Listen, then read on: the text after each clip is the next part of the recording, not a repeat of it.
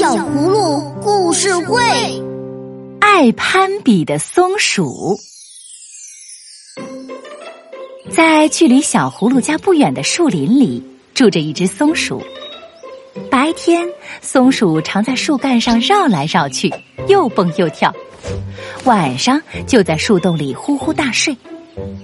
每当依依和小可到树林里玩耍，松鼠总是出现在他们面前，炫耀自己看过什么漂亮的花，攀爬过多么高大的树。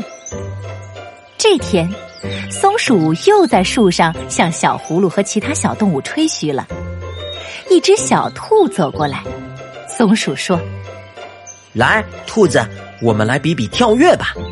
你虽然跳得远，可你能爬树吗？”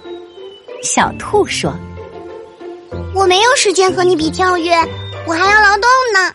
鲜美的蘑菇就在这个时间长成，去晚了就不新鲜了。”说完，小兔一蹦一跳的离开了。哼，我就知道他不敢和我比。松鼠，你这样说又有什么意义呢？不一会儿，一只小蜜蜂飞过来。松鼠说：“蜜蜂，我们来比比舞蹈吧。你虽能飞，但是你的舞姿却不如我灵活。”小蜜蜂说：“我没有时间和你比跳舞。我们蜜蜂在天空中舞出八字形，是在告诉同伴哪里有花蜜。”这是我们蜜蜂才懂的语言，并不是简单的舞蹈哦。说完，蜜蜂飞走了。我就知道他不敢和我比跳舞。小可说：“松鼠，你这样说又有什么意义呢？”依依说：“你成天什么也不做，不储存粮食，冬天的时候要怎么办呀？”我不需要做任何事情。每天开心就可以啦。秋天到了，依依和小可换上了厚厚的外套，树叶变黄了，一片一片的飘落下来。依依和小可走在森林里，鞋子踩到落叶，咯吱咯吱的响。松鼠又跳出来，依依、小可，我们又见面了。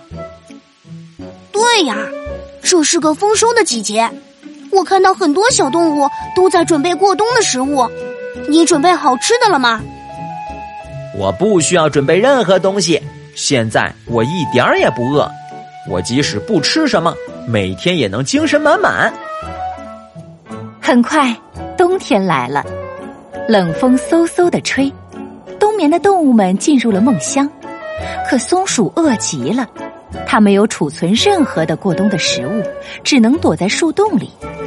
它饿坏了，可无济于事。我我会饿死在树洞里吧？明年春天，人们再也不会看到我了吧？在他接近绝望的时候，突然远处传来了脚步声，脚步声音在大树下停了下来。是依依和小可给松鼠送来了新年的坚果礼物。小葫芦，是你们，太好了！松鼠看到了希望，含着眼泪感谢小葫芦的帮忙。有了这些吃的，我就能过冬了。春天来了，大地上又长出了新的嫩芽，松鼠又能活蹦乱跳的在树上穿梭了。现在的他再也不像从前一样懒惰又爱说大话了。